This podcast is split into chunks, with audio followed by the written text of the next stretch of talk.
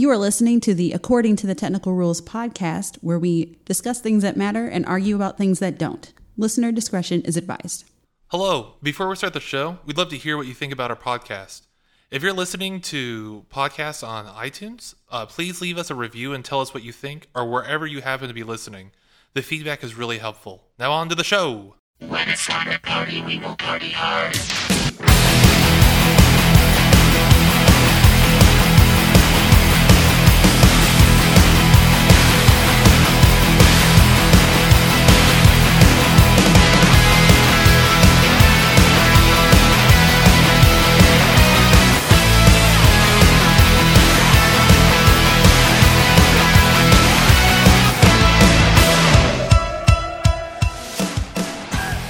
Everybody, it's According to the Technical Rules podcast. My name is Sam Jack, and I am joined here, as always, by my good friend and co-host, Matt. Yes. But today, I am also joined by my lovely wife, Hannah. Hello. And by my lovely wife, Alana. Oh, hello.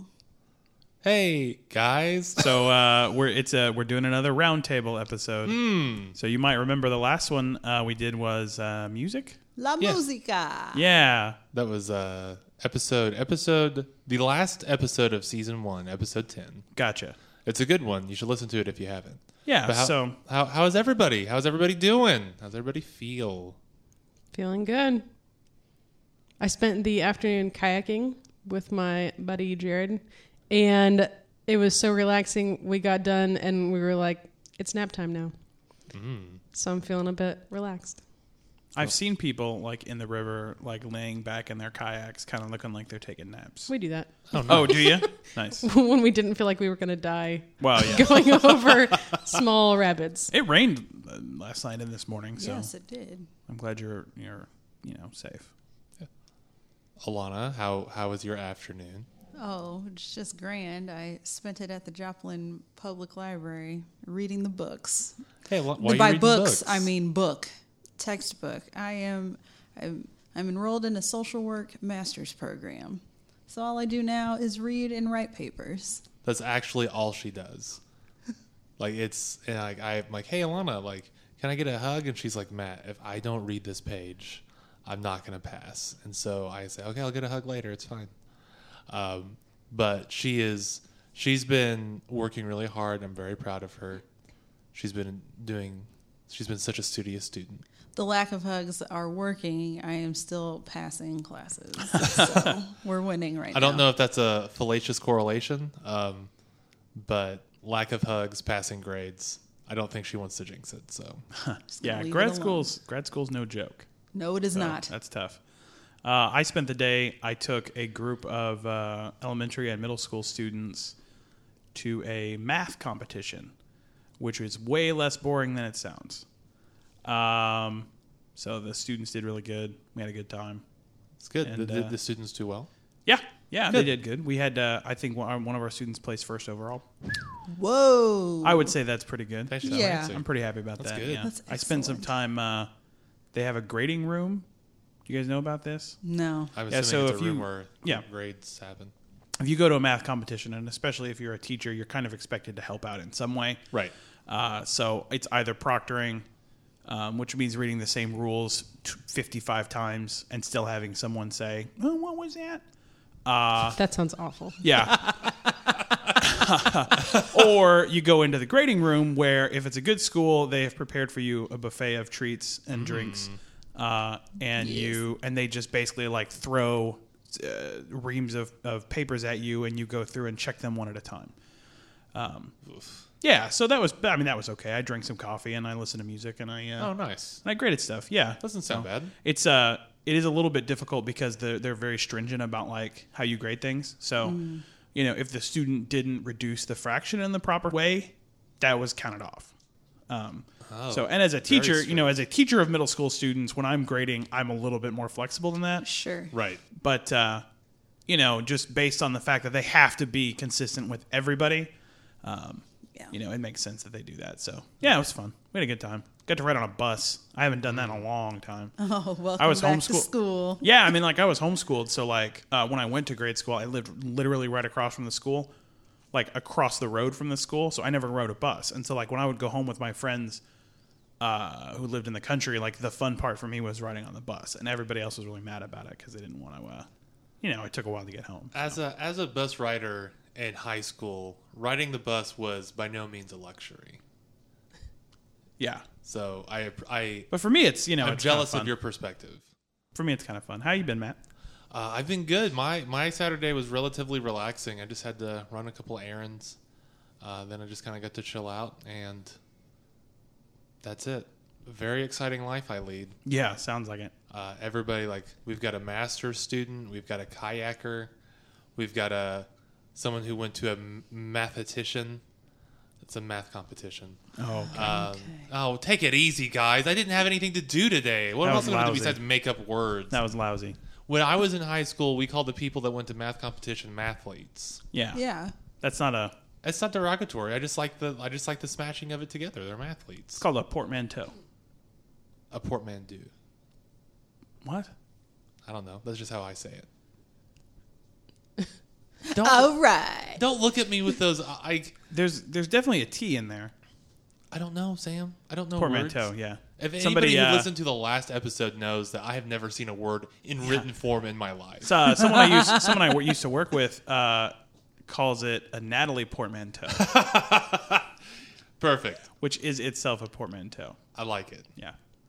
Sam, do you have before we get into the meat of this episode, do you have a would you rather?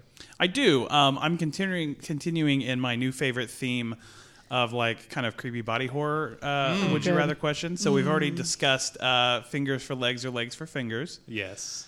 And we discussed, would you rather have tongues for fingers or finger for tongue? Yes. All right. So my next one is, would you rather have fingernails for teeth or teeth for fingernails? Oh, let's let the Hannah and Alana are besides themselves.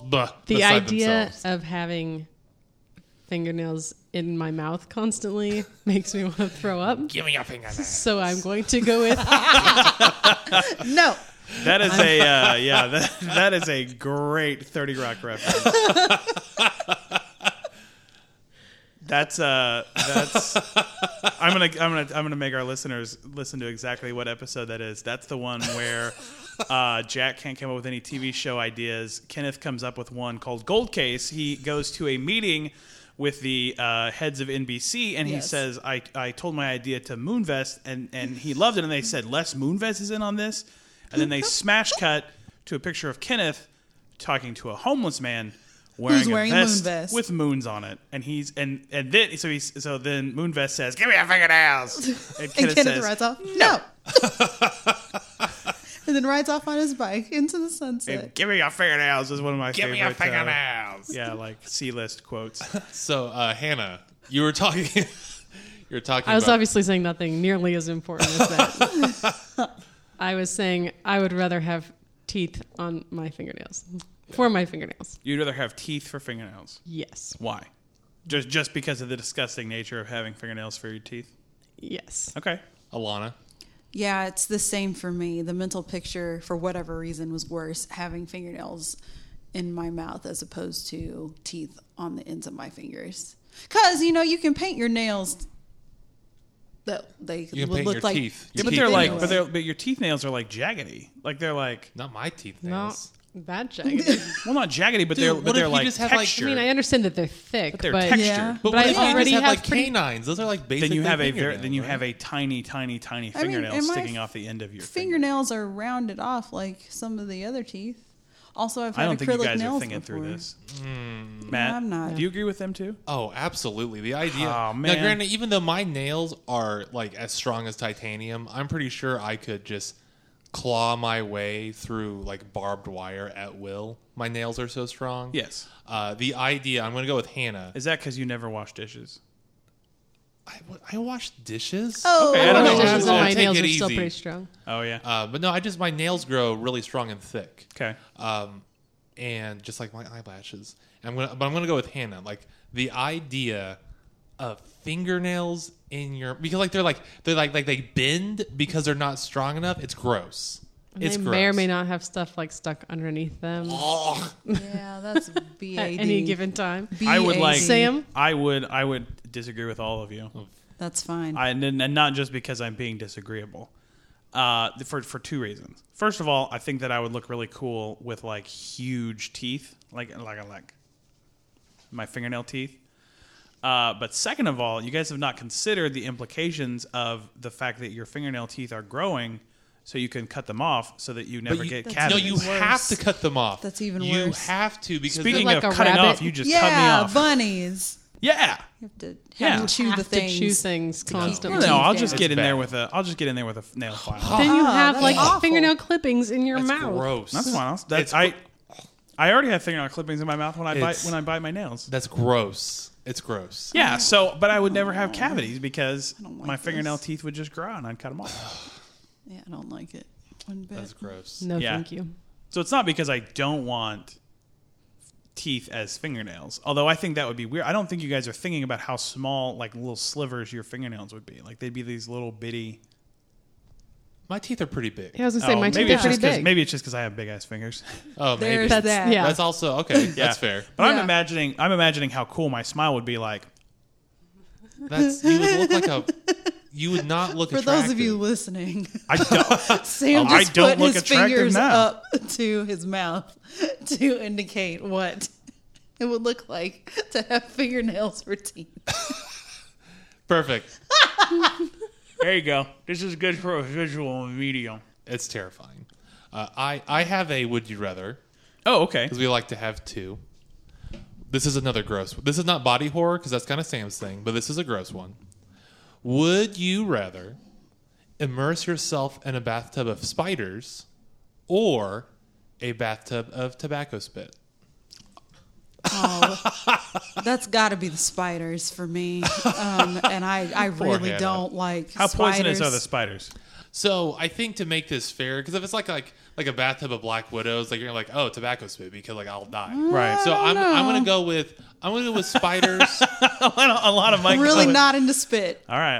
I'm gonna go with spiders that if they bite you, it might make like a little welt, but they're not dangerous. You're not gonna die. You're not gonna get sick. You might just get little itchy bites, but it'll hurt.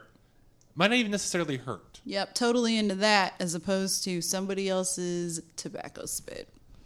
I think I'm going to have to go with the tobacco spit. Yeah. But only because I've had 6 spiders crawling on me today because there's lots of spiders out on branches that I was running into today. Not into that. And also the other day, I was laying in bed and the animals were playing around me and I felt something brush my head and I thought it was Annie's tail and it was not.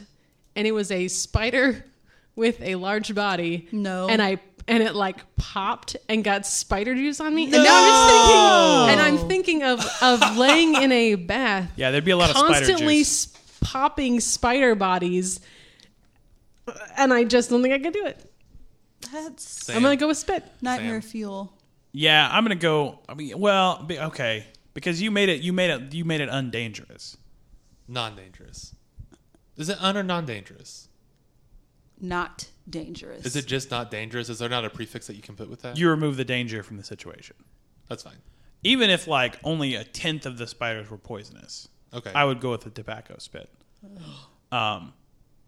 Ew, but it's warm. Like. Well, yeah, maybe it's warm. But there are bodies that you can pop. But you also get like. But you also maybe get a little bit of that contact nicotine. Advantage. Yeah. Okay. You're just going to absorb it through your skin. Yeah. Hadn't thought about that, to be fair. Still don't like it. But since the spiders are not dangerous, I think I would just get in there and just roll around in them until they were all dead. And then they wouldn't be crawling on me anymore. I'm going to add the implication that these spiders, like if you kill spiders, more spiders come in for the duration that you're in the tub. Well, see, but now you've turned this into a nonsense question. No, because like you don't get the spit out. Infinitely regenerating spiders. No, like there's like a tube of like Medusa spiders. A spider. Oh my gosh! If I the spider, a spider. Yeah, we're just gonna make C-list references all night long. Is that Megamind? That's Megamind. Okay, that's one of my favorite Will Ferrell vehicles. Megamind. That's a good movie. Oh, that Underrated. Is a good movie. Yeah, it was fun. Yeah, I mean, but so like, how long do I have to stay in this tub? 15 minutes. Also, can you take a shower immediately afterwards? No, you have to sit in your shame for 5 minutes. I think I would use my fingernail teeth to bite all the spiders. Couldn't you just use your normal teeth to do that? Well, yeah, but I wanted to call back to the fingernail thing. Oh God, I would go spiders, easy, no question for me. Spiders don't bother me that much. Also, like especially like the little jumping spiders, like those are practically like good friends of mine. What about daddy long legs? Those guys are just daddy friends. I would like go out to dinner with a daddy long. I'd sign up for that. Yeah, that'd be. The only reason I wouldn't jump in a tub full of daddy long legs, but only because that's how much I love daddy long legs. Right. I'd be worried about hurting one of them. So I think if I could say like if I like get put in the tub and then they get put on me, I'm down for that. Yeah, they're fun. All right, that's enough. That's enough nightmare fuel. So yeah, you jerks. We're gonna jump into opening statements. All rise.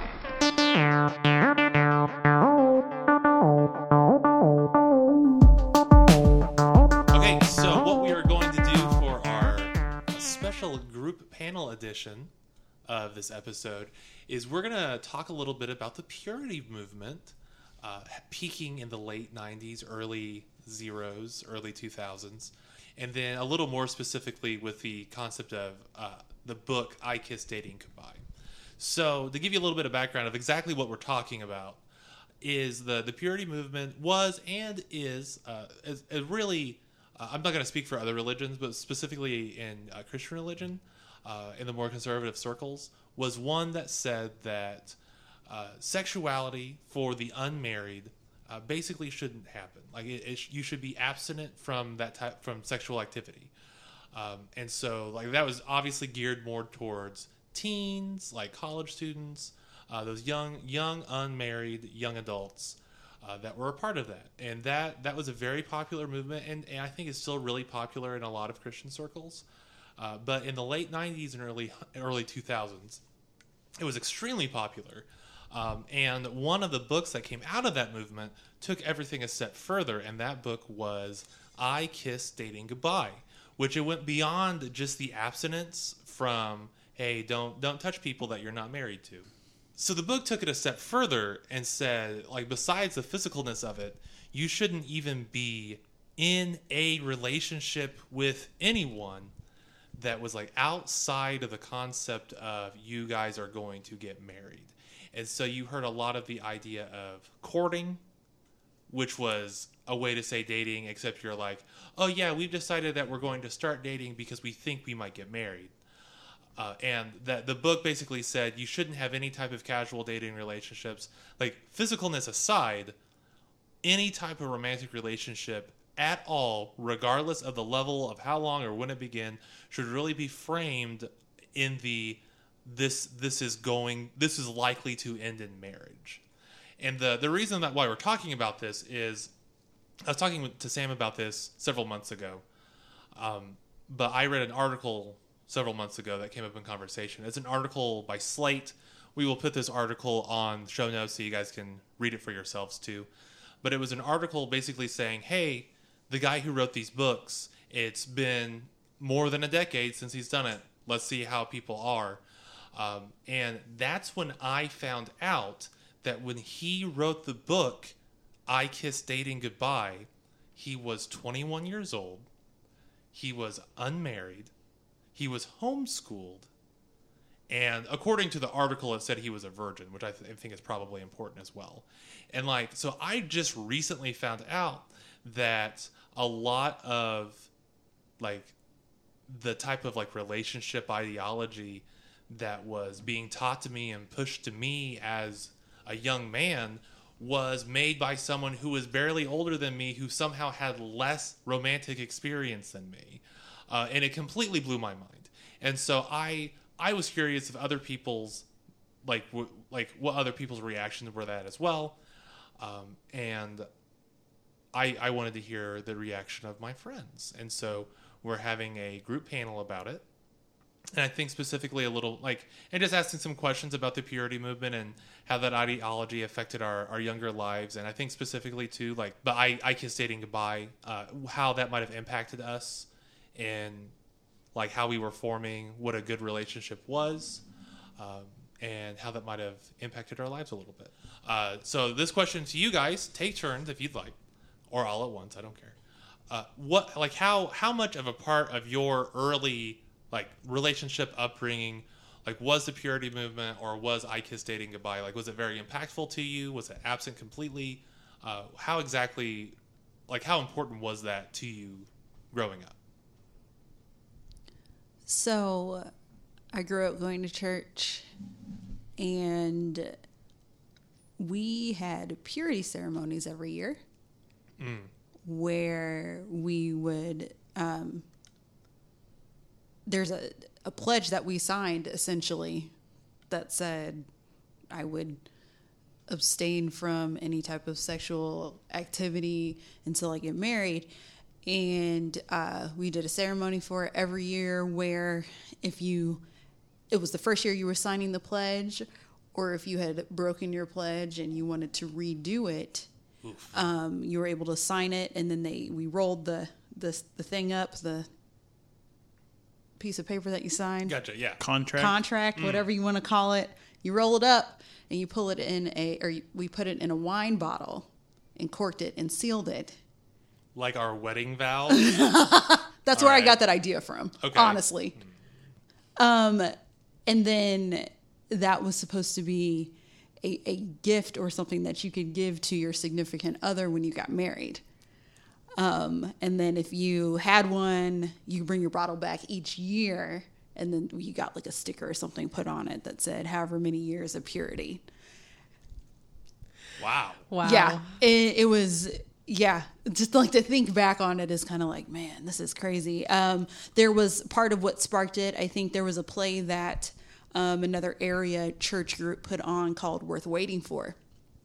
And so there was just a bunch of middle and high school kids that did this play. A lot of them were from my church growing up.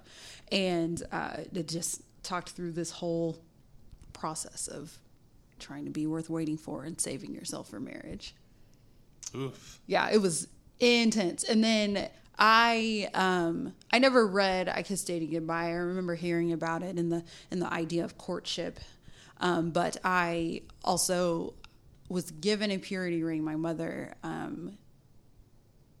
bought one for me to have through, I don't remember what year I got it, but I know I had it through high school, because the purity ring part of this, for people that don't know, was just essentially another visual representation of the pledge that you made to keep yourself pure.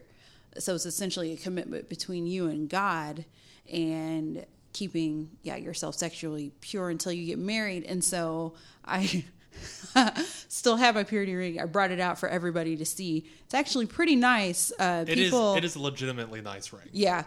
People used to ask me all the time if I was married, because I wore it on my ring finger on my left hand. But I remember my mom, during one of the purity ceremonies that we had one year, she gave it to me in front of the whole youth group as a commitment for just as a symbol of the commitment that a lot of us were making. She just had the ring too. So yeah, it was very much a part of my middle and high school experience. Hannah? It was also a big part of mine. I guess it would have been in high school, probably when it was maybe even before high school. My older sister had read it, and she was very boy crazy, and she was very interested in dating a boy. And she read that book and decided that courting is probably the way to go. And I was less boy crazy, and I don't really remember being that concerned about whether I was going to date or court or whether it made any difference.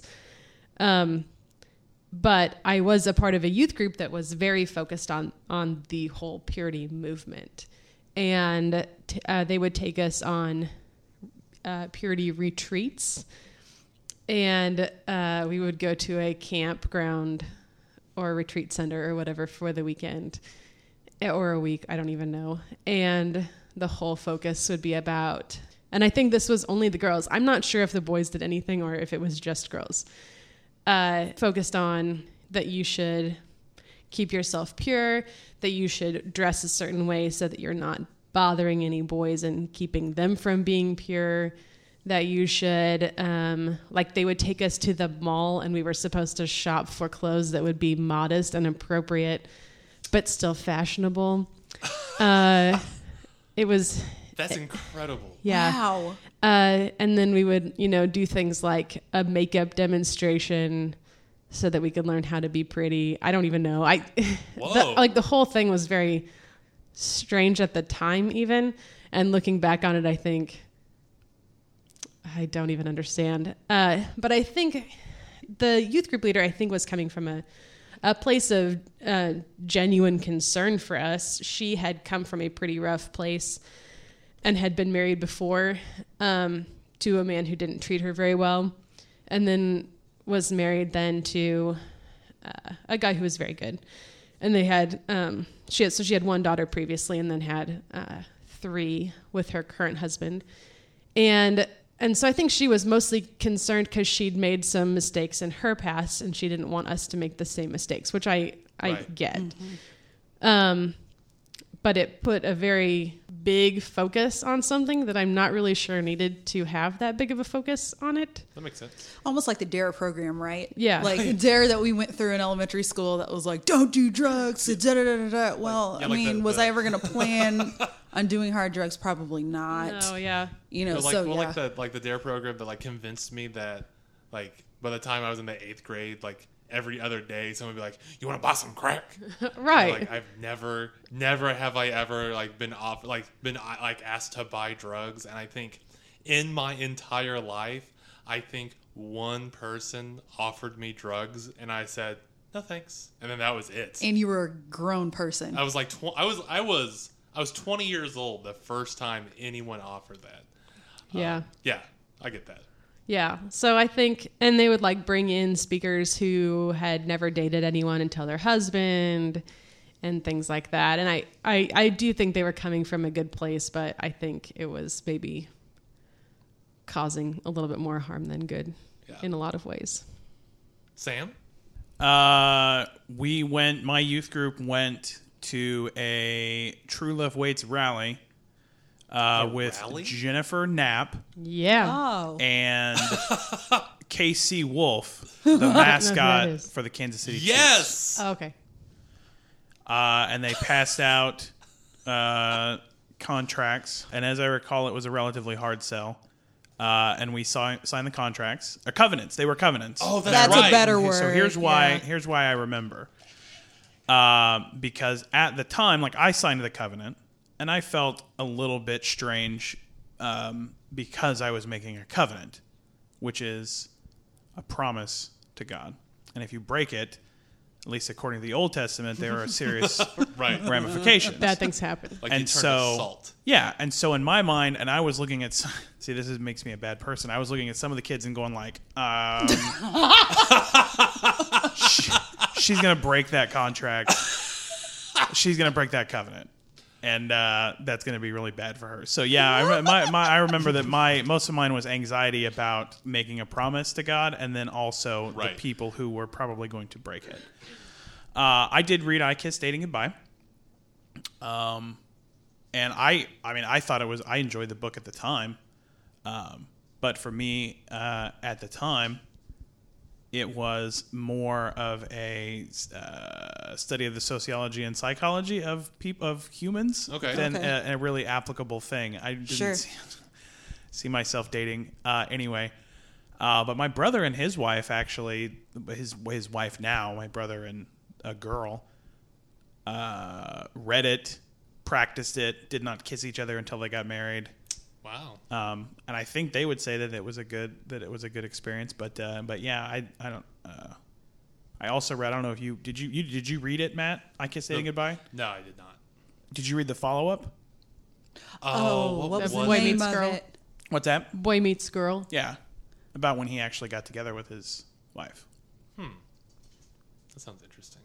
I've not read that either. I have a really important question. Okay, Alana, just for those of you who can't see, everybody, Alana was patiently raising her hand for quite some time, waiting to be called on so that she could speak. Yes. I just really need to know why KC Wolf was at the purity rally. The guy inside KC Wolf, the performer, spoke.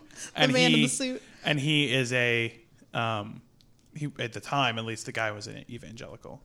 Oh, okay. And a motivational speaker on the side. Not Slugger, though. He was a... I don't know, yeah. Heathen. He's a heathen. Heathen. Yeah. KC Wolf. I just realized why you guys laughed at that. Yeah, edit that part. Yeah, that's going to be sipped out. No, yep. I have another question that this might also get edited out, or something. A thought that ask it. No, it's not a question. It's really a thought. Like, so Jennifer Knapp was the other person there. Yes, came out as homosexual. Right. Not very long after that. Interesting. Yeah. Yep. And that just like the yeah. There's not a real connection there, but also the connection to that is. Yeah, she would not be welcome back. No, I think is maybe what you're saying. Correct. Yeah. But yeah, I mean, my youth group, there was definitely a big focus on, you're not alone with a girl. You have to, like, that's the whole I Kissed Dating Goodbye is basically involving people that you trust to help you stay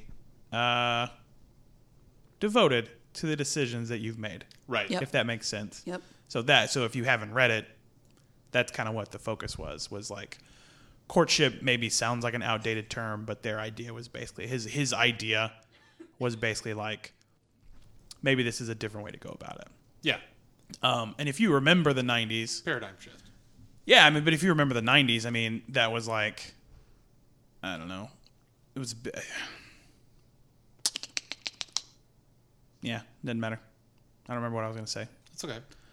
So, Alana, did you, at the time, did you enjoy these ceremonies? Were you kind of looking at it out of the side of your eyes? Is that something that you were committed to, or is something you just did because you were supposed to? Yeah, that was something that was interesting when you said you guys are going through your covenant signing and looking at other people like, meh. We'll see how this goes for you. But the reality is there's a lot of pressure connected to that. And if I have a youth group we had a giant youth group because my church was huge. If I'm one of a handful of people that's not signing this covenant when, at least another 75 kids are growing up to do this, like, what does that say about me? And do I want that to say what that implication is in front of all these people? No. Right. And so you buy into it, whether or not you think it's something you can keep up with. Or if I think about it now, I probably convinced myself that, well, yeah, this is something good that I should do. And so I need to go and sign this, even though I may not have been 100% sure that was something that I wanted to do or should do. Like that group positive peer pressure in that type of sense would have been, I remember thinking through that whole process very much. But I mean, overall, the whole thing was, yeah, we all were pretty into it as far as I could tell. Yeah. And Hannah, I mean, I know that you have not bought into anything since you were 4. I know that you've been suspicious of all Sesame Street, whatever. Yeah. I don't know that I'd say that I bought into it. I think I come at things from a fairly like maybe a logic based background, and so I think my thought was, well, yeah, that makes sense. I'm not going to like do it with anybody right now anyway. Like I'm not going to, so this seems reasonable. And I think it was good because I did see a lot of my friends making questionable choices. And so I think that it was good for them to kind of have a different approach. I've talked about this a little bit with some other people, but one of the dangers in that is, and that I experienced in quite a few different like ministries and youth groups and stuff in high school, it puts so much of the pressure of purity on the woman. Right. And in turn makes women feel very shameful about being women, which I did not appreciate. And I did notice even in that culture in high school that I just felt like if anything were to happen, it would be because I was bad, because I did something wrong, because I didn't dress right, because I didn't act right, because I made myself too available, whatever. It would be because of my fault. And I think from other areas in my life, I already felt that deeply, that that there's something about being a woman that is inherently bad anyway. And so that really kind of made me uncomfortable, but also fit in with what I already felt. And so I think that, I don't know. I think that is a danger in that, that I noticed and experienced in high school. So I don't know that I necessarily bought into it. I think it fit in line with what I already felt in maybe not a good way. Sure. Yeah. Yeah. What about you, Matt? Well, I mean, I'll piggyback off of that and then talk a little bit about personal experiences that, like, where I was from, it was pretty prominent, like the purity movement in general, and then the idea of courtship via I Kissed Dating Goodbye, and like courtship and not dating, that was a pretty prominent idea. So even though I never sat down and read the book, like youth leader was like, hey, this is a book I read, here are ideas from it, and so it's still really impactful. But I never did, like, they had like dad like father-daughter dances. Where like the father would take the daughter to the dance, and then at the end the daughter would sign the purity contract. If you think about it, it's really kind of strange anyway. But like they didn't have like mother-son dances and that type of thing. It was really uncommon for men to wear purity rings, but pretty common for women to wear purity rings. And so even though I didn't personally experience that, like looking back on it now, like it's like what Hannah is saying, for those of you that did not experience it all, it was pretty prevalent. Like there was a lot of responsibility that was placed upon women that I, even being deeply in that culture, I never felt that pressure as a guy, for sure. And I never felt like my value was tied to any type of purity or decision that I would make. Like I mean, which I hated myself anyway, so it's easy to think that, but like it was. Like, I never thought, like, oh, well, if I make this, like, if I make a physical mistake, then I've lost part of my value. Like, that's not an idea that ever crossed my mind, even when I kind of really bought into it. It is shocking to me that is not something that you felt, because that is something that was just ingrained in us. Yeah. And, like, I didn't realize it until later. And so, but to think back on, there's a particular story of a friend of mine that was talking about her and hanging out with her boyfriend, and they, you know, were kissing as teenagers do.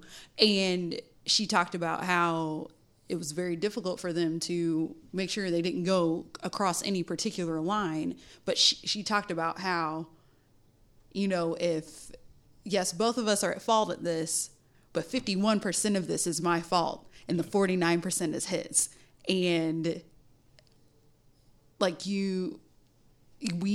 we were taught to bear that responsibility through until you get married.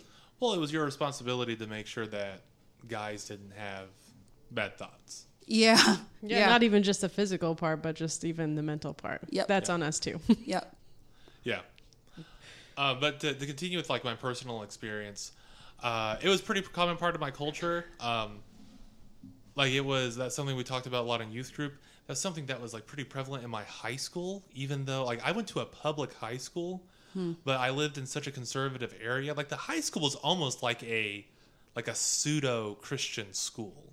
Like the biggest club on campus was Fellowship of Christian Athletes, which was just a Christian club. You didn't have to be an athlete. And so, like, that idea was also, like, really popular, and people that appeared to be making choices contrawise to what you believed, like, they were, like, I kind of felt like socially that they were kind of shunned a little bit. I remember people, like, in kind of serious relationships, they were kind of shunned, like, unless those were people in serious relationships that were also in, like, very visible spots in the church where you could be like, oh, well, they're making a decision. That's fine. Yeah. For me, I think I was in the kind of the same boat that Hannah was, in that, like, this isn't something that, like, because I didn't date in high school. And so it was like, yeah, this isn't something I'm doing anyway. Sure, that's fine, I guess. Let's do it. I never signed a contract, never signed a covenant, because even then I thought it would be weird. But something interesting for me, and I kind of wish I would have listened to this, is that, so, like, the culture around me, like, the kids my age, and then, like, the generation, like, the normal generation age of parents, which is, like, 30 to 40 years old, they were pretty sold into it. My dad, my father who's passed away, not my current dad now, who was older than a typical parent, extremely religiously conservative, was in this area not at all conservative. Interesting. And so I would tell him, he would say, like, hey, are you dating anybody? And I was like, no. Like, first of all, like, why would you want me to date anybody? What are you talking about? And, like, when I would tell him no, like, he'd kind of look at me like, why not? He's like, when I was your age, like, I would date, like, you know, like, 2 or 3 people at a time and just be like, and I was like, who are you? And my family's talked about that also, that when my grandparents were kids, that dating was the thing. You just went out with different people every weekend, and you got to know them, and then there wasn't any tying anybody down until you went steady, and then that's where you picked your person. Yeah, and so it was always like, looking back on it, I just think it's really interesting that out of all of these really conservative parts, like, both, like, religiously and culturally, that he was like, what do you, like, date, go on a date, man, like, go on a date, Matt, don't be like that. But in general, I think my experience was pretty typical. I'll keep it kind of cut short like that. I think what everyone else has said, I didn't go to any rallies, but it's pretty common, like, pretty much the same. So next question for everybody is, so this will be a little more impersonal. How did this impact your idea of relationships? So, like, when you, like, what, like, whether or not you bought into this, maybe before you bought into it, after you bought into it, maybe when you decided that you weren't buying into it, like, what did you see as what a healthy, successful relationship looked like? And I think this is kind of a harder question, so I will answer it first. For me, a healthy relationship, like a good relationship, was one where, like, both people, quote unquote, knew that God had told them to be in that relationship, that the relationship was pretty public, and they were pretty open about, like, appropriate levels of intimacy in that relationship. And then a successful relationship was one that ended in marriage. So, like, if people broke up, like, well, you should have never dated. And so for me, like, the idea of relationship was, if you are dating someone, you should be shooting to marry that person. Even if you've been dating for a couple weeks, if you don't think, yeah, this is someone I should be able to marry, like, then that's not someone you should be in a relationship with. And that's not really what was in the book, though. Just for the record, that's not really what was in the book. Right, but that's the type of culture that it spawned, though. Okay. Yep. I would agree with that. Okay, but that depends on, like, really depends on, like, who your single youth pastor was. Right, and how they felt about that. Right, but, like, I would say that because my youth pastor was not into, like, my youth pastor was actually less conservative. Oh yeah, about that than my parents were. Like, they didn't read books that weren't the Bible. Like, they didn't read church books, and so their son, like, dated people all the time. So that really wasn't, like, part of yeah. But and it's not even that this is something that I took out of the book, but, like, this is just. Well, this is your perception of what. Well, this is my perspective of what the culture was. Right, and Sam is right. That's not so much a critique of the book as much as it was my personal experience. Who's next? I'll go next. Mine is actually very similar to that, which is why I agree that that is kind of what I feel like that book encouraged that culture. And my mom had been previously engaged to someone other than my dad, and he was not nice to her and was, I believe, physically abusive even. And she finally ended it. And so she was a big proponent of saying, if you don't think you can marry this person, don't date them. And I think she said that maybe even before we read that book. I don't remember, but that the goal of being with somebody was to end in marriage. So I think that did impact. And that is just the culture and not necessarily the book. But I do think the other thing about this is that the idea of always having somebody around when you're going on dates, like that was a big thing that my family talked about a lot, that you when you date you should have company. Yep, you don't go one-on-one. Sam, you go. I agree with everything you just said. Alana? My perception was pretty well the same. Slightly different than he and his family talking about always having a third person, at least. That was a big part of our youth group thought process. And so then we were all supposed to be on the team together, helping each other out. That was... Did you then also, were you like a third wheel on your friends' dates and stuff? Ooh. I don't remember that. We also... Did you do like group dates? Because that was a thing. We did hang out quite a bit. Yeah, we did all hang out quite a bit together. Yeah.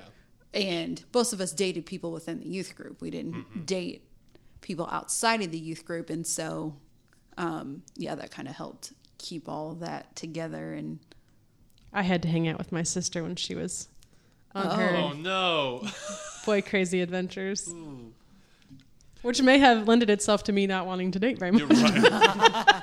Yeah. Well, because that's something I remember, too. I was never a third wheel. God, that's really uncomfortable. It was.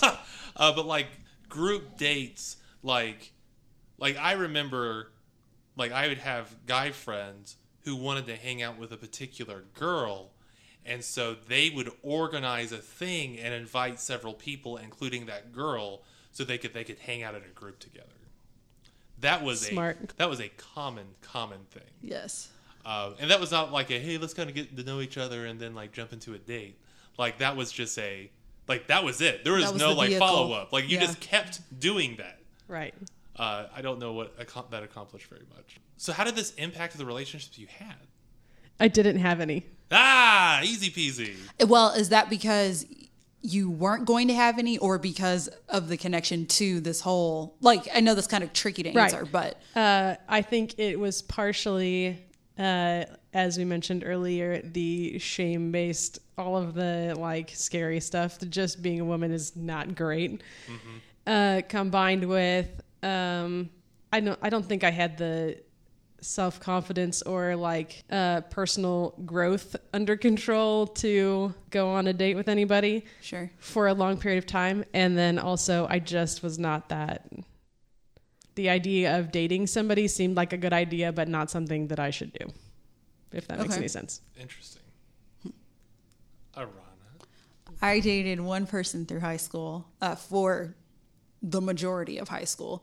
And he was in my youth group. And so, like, the whole group think type of process was there. But yeah, the shame was also there, too. And like I said, as a teenager... feeling teenager things in life, like it was difficult to navigate being a human being and balancing what you were taught to think about being a human being or being a human being in relationship, and so it was, I don't even know when I really started to think outside of that whole realm of this is what you do and this is what you don't do in a relationship. But definitely through that relationship, and even through college, I would say, actually. Yeah, that was a big thought process of how we behaved and what we did and all of that. Yeah. I thought of a relationship as being such a momentous thing and such an important thing and such a thing with so much weight that I was terrified to ever start a relationship. Mm. Yep. I also grew up with a lot of, this is maybe surprising to you guys, but I grew up with a lot of romantic notions about love and romance and dating. Do you have an example of what you mean, or is that something you want to share? So like whenever I got sick, I would watch Anne of Green Gables movies, and so like that, like Anne and Gil, was it Gil? Like their relationship was pretty much like perfect. The eventual result of the combination of those two things was that I would romanticize relationships and like pine after like that, how like having that thing, but never just date somebody. Mm-hmm. So like, yeah, like it was never, it just never became like the real world practical dating. With me, I think I did a little bit of everything that everybody has said. Like in high school, I did not date, and I think a very large reason for that was, and like this is a lot of what Sam said, is that your looks. Hey, I was a handsome man. You have a cute face. I was a handsome man, but a little bit of my looks, but also because like I was just sitting there and like I would kind of be, you know, attracted to a girl, and I would just sit there and think, oh, is this someone who I would marry? And so I sit and think about that and like have this weird crush on someone, but also be absolutely too terrified to do anything, because if I did anything, like did that mean that I was going to end up marrying this person? And it was just so heavy and so important that I couldn't get past the anxiety to even talk to a girl about how I felt, at least in high school. And then in college, I got my first girlfriend when I was in college. Like, bless her heart. Like, sorry that you were the first girlfriend, because that relationship was a dumpster fire. And like, yeah. I would say like 95% because of me. Like, I didn't. Like, cause like we started dating, and like it was like a weekend. I was like, oh well, I guess this is probably who I'm gonna get married to. Yeah. And like we, like emotionally, like I just like poured my heart into that relationship immediately. So like I was very heavily invested, very, very quickly, and like I didn't know how to handle those emotions, and like I was constantly thinking of like, am I gonna marry this person? Like, is this the right thing to do? And so, like all of that, like. Just it was. I mean, there were obviously good parts. She's a nice person, but like it was like I didn't have the capacity to be in a good relationship then because of that. And then like looking back on it, so like I wouldn't quote unquote like be in a relationship with someone. But what I find myself doing is like, so I'd be like, I would just like, I enjoyed having friends because I struggled with loneliness a little bit in general. And so like, hey, like you want to go and grab dinner? And like, and it's like me and a girl, like we'd go and grab dinner and be like, this is nice. She's a cool person. Like we're just being friends. And then like looking back on it, I was like, oh, like that was a date.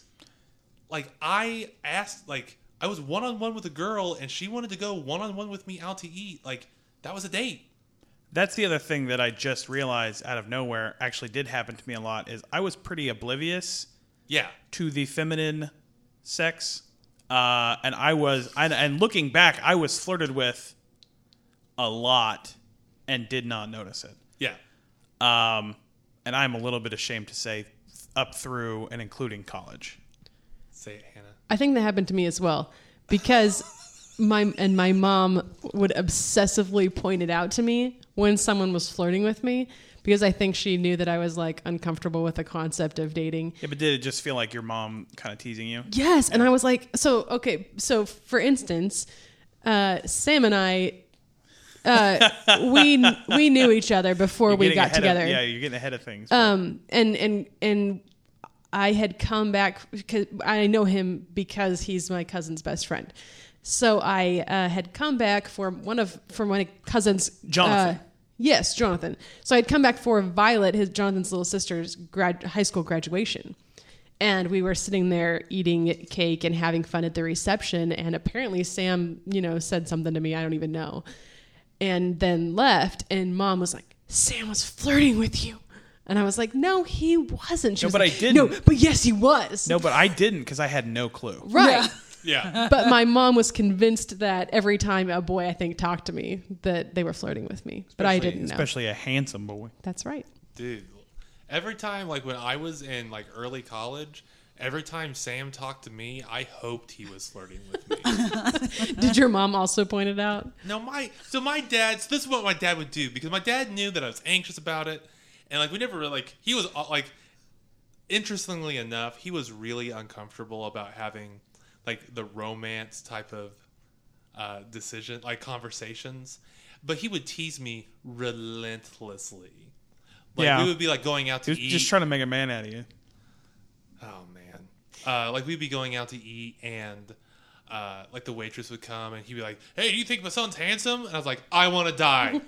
I want to die, Dad. I keep losing my head. I want to die. That's just Dad. That does sound just kind of like Dad's. Yeah, but, it was not great. Oh, man, I'm glad that we had similar experiences about being oblivious to things because, just looking back, I'm just like, Matt, I would be an asshole to girls because I had no idea. And, I look back on it, I'm like, Matt, the thing, I remember, now, this might have been platonic because I think this person liked a good friend of mine at the time, but we ended up going out to eat together, just the two of us, and I ended up lecturing her about why she shouldn't be Catholic, and... Yeah. Wow. And if it didn't start out platonic, it was after that. Yeah. That's your move. It's my move. My move is, hey, lady, has anyone said that your theology's flawed? And oh man, wait. There's a joke in here. Oh, I have one, but I'm letting you roll. I'm about to nail my thesis to your wall because your theology is flawed. That's nice. What it is. Well done. Thanks. You got there. That felt good. And so, I did dumb, absolutely dumb, thoughtless things like that just because I decided, I'm not going to do anything casual. No one else would do anything casual either. And because I had no concept of getting to know someone, as friends with the potential of romance behind it. But because of that, I was also one of the nice guys. Oh, girls don't like me. I'm such a nice guy. And they always go for... asshole guys, and they just won't go for a nice guy like me.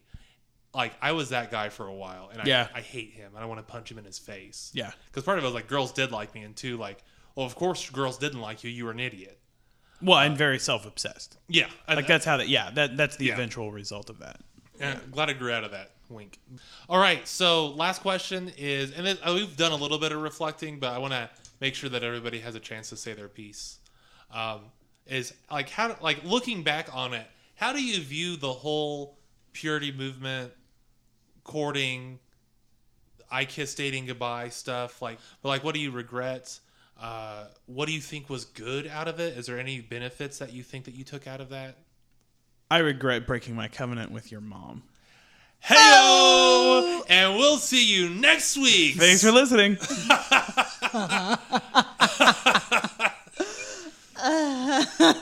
Matt, that's a really, really, really big question, and probably not a question that I feel equipped completely to answer, especially because we're talking about a very broad category, a very broad part of life. But I would say that for whatever reason, it worked out very well for me, because I did not date until I was quite a bit older than I think most people are, and when I did start dating, it was long distance. So I was in love with Hannah far before we ever got to spend a whole lot of time together. So we got together over Facebook, and I'm going to start crying.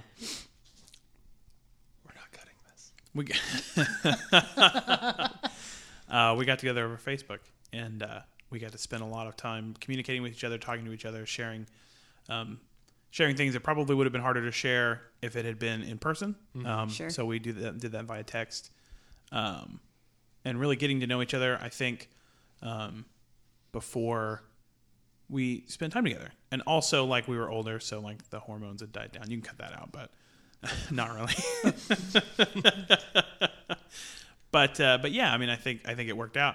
The regrets I guess I have are more in terms of like taking dating so seriously that I didn't ever go on a date when I was in high school. I mean, just because I feel like I missed out on some stuff. Yeah. You know what I mean? Like just missed out on spending time with people and kind of that like part of life. And regret is maybe even too strong. I'm happy with the life that I have now. But it has led me... the part that you maybe might have been good for you to experience. It has led me to the point where I'm at now. Yeah. But yeah, it's just that is a part of like the typical human experience that I don't have. Well, right. And I think it's I think when you when you get to know people, regardless of how you're doing that, you also get to know more about yourself as well. Yeah. But then on a societal level, I do think that the focus only on the dangers of human sexuality. Yeah. I think it's a far more complex issue than just, hey kids, don't think about boobs. Like, right. You know what I mean? Right. I shouldn't say it that way. No, I think that's exactly what it was. But that's pretty much how it would be said to you. Yeah. Yeah. We've talked about this a little bit too, that when you put so much focus on don't do this, that it makes it into something bigger than maybe it needs to be. That it's like you're saying, don't be a sexual object, don't be a sexual object, don't be a sexual object to women, in turn makes them a sexual object. It might, yeah. Mm-hmm. Well, and one of the things that I saw when like that Slate article, which you'll see in there too, is like the big thing was like, they asked people, hey, what's your experience from I Kissed Dating Goodbye and like this idea in general? And what a lot of people said was like, it's hard for me to like be physically or emotionally intimate with my spouse because it was drilled into my head by my culture that this is bad. And then, except when you get married, but then after I got married, like I couldn't shake the feeling that it was bad still. So they didn't tell you what to do. Yeah. So I think I genuinely think it came out of a good place. I don't think anyone was being malicious. And specifically, I think the I Kissed Dating Goodbye book, like, that can work. It doesn't have to be the method, but like that, like spending time with somebody, like if your intention is monogamous marriage, then that's not a terrible blueprint. Well, right. Right. But I think the... Well, and again, and like to give Joshua Harris some credit, I doubt that he wrote that book thinking that like huge swaths of leadership in evangelical Christianity were going to put that as a banner and say, "Hey, this is a thing that should happen." And then, nor did he probably intend that people would take bits and pieces of it and distort it into something that was really unhealthy either. I think when he wrote that, like what you said earlier, is that it was just a, hey, this is a perspective that I've not recently seen about dating, and I think this might be a good idea.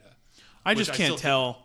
I guess I can't tell if this episode is a quirky nostalgia episode or a taking apart part of Christian culture episode. Yes. I don't know. Yes. Okay. Well, because it's a personal episode, but it's a personal episode with an overarching theme. Gotcha. I also believe that this came from a good place, and benefits of it were the fact that like didn't end up with a kid. Yep. At the end of the day, I'm very much still not ready for that in my life, and so to think about that happening even in high school, like my god, and like I know people that it happened with, they have kids now and it was fine and all that, but that was just not a thing for me. So if nothing else, it helped with that. I think that, like we said earlier, the focus on it more, focusing on it in a negative way. Yeah.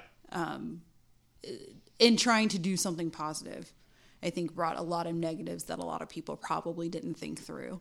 And just like, what you guys were just saying, it was hard to get connected with the person that ended up being my spouse, or, you know, connecting with people in relationship. Like I didn't date much. And so there's a lot that I didn't learn about myself or how to handle a relationship. And so there's a lot of things that I've learned with Matt that it's fine that I'm learning it with Matt. Might have helped us both if I learned it earlier. Well, it might have helped us both if I had learned things earlier too. Right. Yeah. And so that's an unfortunate side effect of how that culture was for us growing up.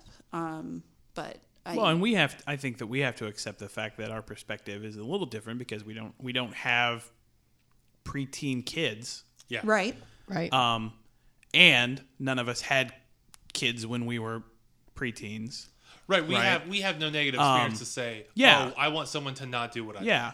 Well, but it's interesting though, because like my mom will talk about how, well, and her life experience was different, but like her dad told her, if you're dating somebody, like, don't come home with a kid.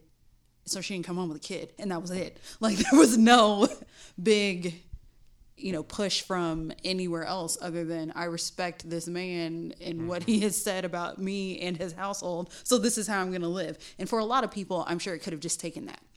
Yeah. Yeah. So, but what I was going to continue to say is I'm also pro information and giving kids all of the information, not just this is bad, stay away from this. I think that's good. I think that not only is it good that they didn't have kids, I think that being in a sexual relationship is very intimate, right? And I think that that it is good to encourage people to not throw that away.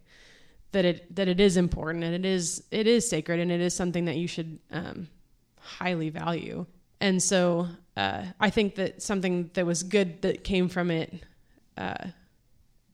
for me was that I didn't have all of that past baggage of relationships that I'd been in. Sam and I have talked about this. So like we got together. I'd never dated anyone. He'd never dated anyone. We had a lot of growing up and a lot of real life baggage coming into our marriage just because we were 25 and 27 or whatever. And we'd never been with anybody. And so it was just like this baggage of our lives in general. And then how much more complicated would our marriage have started out? And two entire sets of kitchen ware. Well, obviously, yes, that too. But then how much more complicated would those first couple years of marriage have been if we'd, on top of life baggage, had past relationship baggage. So I'm very thankful that that the culture and my life experiences led me to or allowed me to come into our marriage just with me and not with the however many people I might have dated. Yeah. And that doesn't mean that I necessarily would have dated anyone had that culture not existed. I may have still not dated anybody. See, that's interesting because I think from that perspective, I'm on the other side of it because like growing up, like my mom and dad divorced when I was young. And then much later, my mom and dad, different dad divorced again. But like and then my uncles all divorced and my grandparents on my mom's side divorced and my grandparents on my dad, like on dad's side divorced. And all of my dad's brothers and sisters divorced except for one. Wow. And so I did not see a functioning, healthy relationship. And I think for me, it would have been very healthy. Like you talked about relationship baggage. Like I had a little bit of that. Because, you had it anyway. Well, I had it because I had no idea how relationships work. But if I could have been in a relationship that was good, that showed me like, hey, relationships don't have to be like spiteful and stressful and end in divorce and fighting. Like if I could have been in a relationship like that, even if I didn't end up being like married to that person, that would have been very beneficial to me. That makes sense. And so I think that's two sides of that coin is that it's nice not to have baggage. And I think we kind of touched on this a little earlier, but being in a relationship with someone or dating people, I would say even more casually than like, going steady, but just dating people, I think that allows you to explore yourself more closely because even sharing just a tiny bit of yourself, like I'm going to go out to eat one-on-one with this person, so nothing crazy.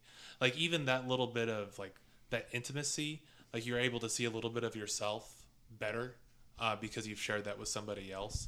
But it's all a matter of how you do it, because if you're in a whole bunch of bad relationships, well, yeah, then you're gonna have a lot of baggage that's bad. But if you're fortunate enough, which it's really hard to do this on purpose, but if you're fortunate enough to be around and connected to people that actually care about you, even if it didn't end in a permanent relationship, I think those, just like those experiences can be bad, I think those experiences can also be positive, and it just ends up depending on who you're lucky enough to have in your life, and where you happen to find yourself at the time. It's point being that growing up sucks. Yes, and yes, we're all just figuring it out still. Yeah, but I think, and you're gonna get baggage one way or the other. You're gonna get baggage from something, and if it's not baggage from a relationship, it's baggage because your parents weren't perfect, or it's baggage because friends were mean, or it's baggage because the lottery of life decided to not do well to you, or again, maybe because you have a weird looking face. Maybe because you have a weird-looking face, or you have a big head, or you have lady fingers, or you have strong fingernails, or you have a weird chest. Any of those things, not specific to me, of course, could give you baggage. But I will say that I'm happy where I ended up, regardless of how bad it was, because I like my wife. So we're going to end this episode with another segment. Who would win? Who would win?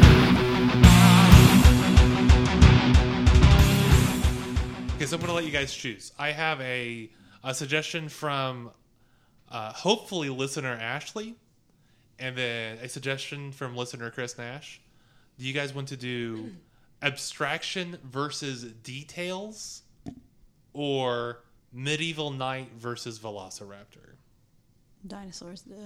And remember, it's who would win in a fight. Not which is most useful in a fight. Who would win in a fight?